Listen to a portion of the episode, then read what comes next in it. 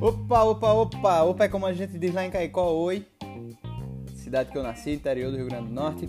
Mas, meu querido ouvinte, sinta-se extremamente à vontade que está começando agora mais um episódio do Multiplicast, o podcast de finanças e investimentos mais preocupado com o seu desenvolvimento. Aqui você encontra o parceiro no seu processo de enriquecimento e realização de sonhos através de muito esforço e conhecimento financeiro sem arrodeio, papo sincero. Está saindo do forno mais um episódio de nossa série Como Não Perder Dinheiro em Ações, onde falamos dos nossos vieses comportamentais, aqueles atalhos que nosso cérebro toma para se ajudar a processar a enormidade de conteúdo diariamente que a gente recebe, né, que a gente consome e fazer com que nós tomemos as decisões rápidas que nós tomamos no dia a dia, porém às vezes não tão inteligentes.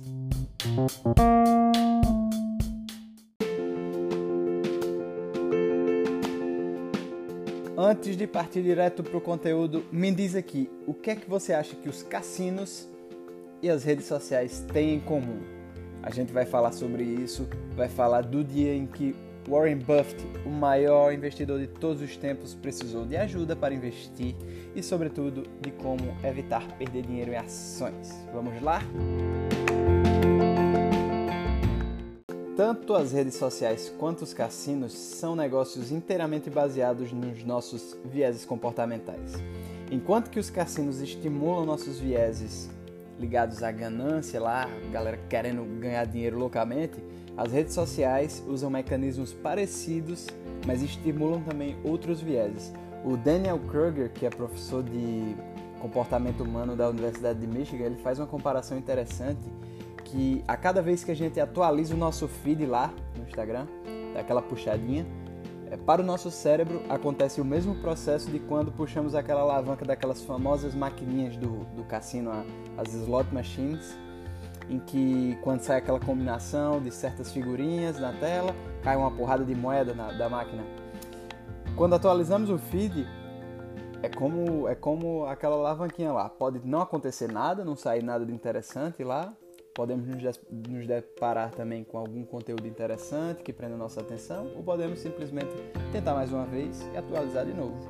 Mas além desses mecanismos para prender nossa atenção, os algoritmos das redes sociais são construídos baseados em um dos mais poderosos de nossos vieses, que é o que a gente vai falar hoje, o viés da confirmação.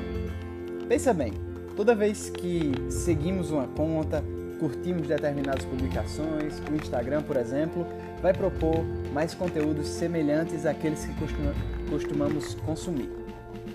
Se curtimos viagens, é, nosso, nosso explorar vai ser repleto de fotos ao redor do mundo. Se seguimos muitas contas de memes, é isso que vai, você terá por lá também. E engraçado que nesse período de campanha eleitoral isso fica bem evidente quando só temos a tendência de seguir contas, notícias e conteúdos que confirmem nossa opinião política, seja ela de direita ou de esquerda, as redes sociais vão propor cada vez mais conteúdos que confirmem aquelas opiniões que já estão presentes dentro de nós, dando atalho para que o nosso cérebro não precise se posicionar, não precise gastar energia para se posicionar. Mas o problema do viés da confirmação, além das briguinhas que acontecem lá nos grupos de WhatsApp dos amigos, da família, por causa do candidato verde ou do vermelho, é quando nos baseamos nele, como todo e qualquer viés de comportamento, para tomar nossas decisões de investimentos.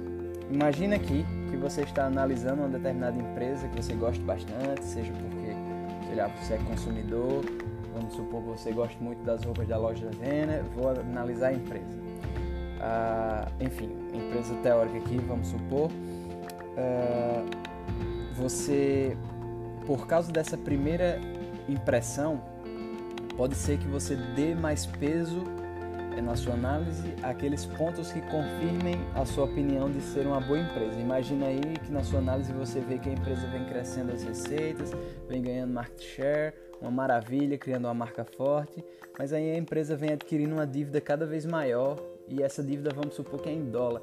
E aí o dólar disparando, aquilo pode ser bem prejudicial é, em seu desempenho futuro. Se deixarmos o viés da confirmação atuar, podemos dar um, um peso muito maior àqueles indicadores que confirmem nossa ideia de que é uma empresa bastante promissora e ignorar outros fatores que nos fariam desistir daquele investimento. E assim, um pequeno disclaimer aqui no meio é que não importa o quão inteligente você seja ou que você se considere ser, todos nós estamos sujeitos a esses vieses. Até o maior investidor de todos os tempos já assumiu ter sido vítima é, desse viés em sua vida de investidor.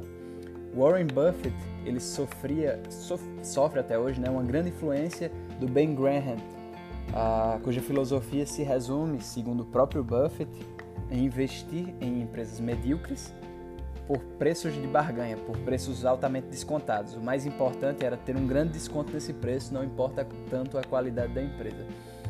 E isso funcionou muito bem na vida do Buffett em suas primeiras décadas como investidor.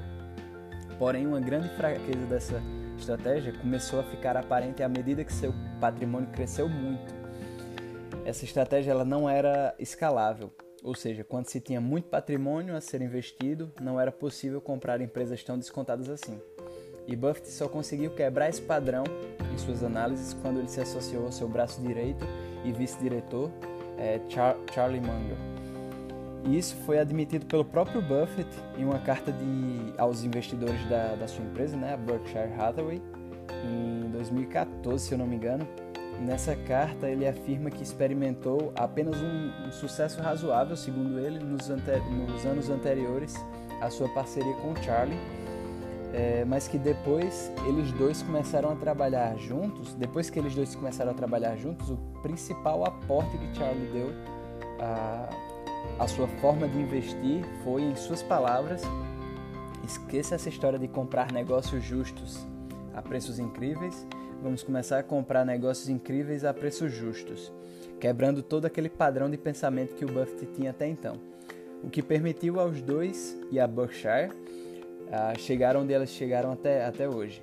Uh, e um conselho que o Buffett nos deixa, tanto com essa história quanto em entrevistas e tudo mais, para escaparmos do, do viés da confirmação e nos proteger é de sempre buscar opiniões contrárias às nossas. Afinal, podemos ter a sorte de encontrar o nosso Charlie Munger no meio do caminho e mudar toda a nossa trajetória para um sucesso que nem imaginamos conseguir hoje.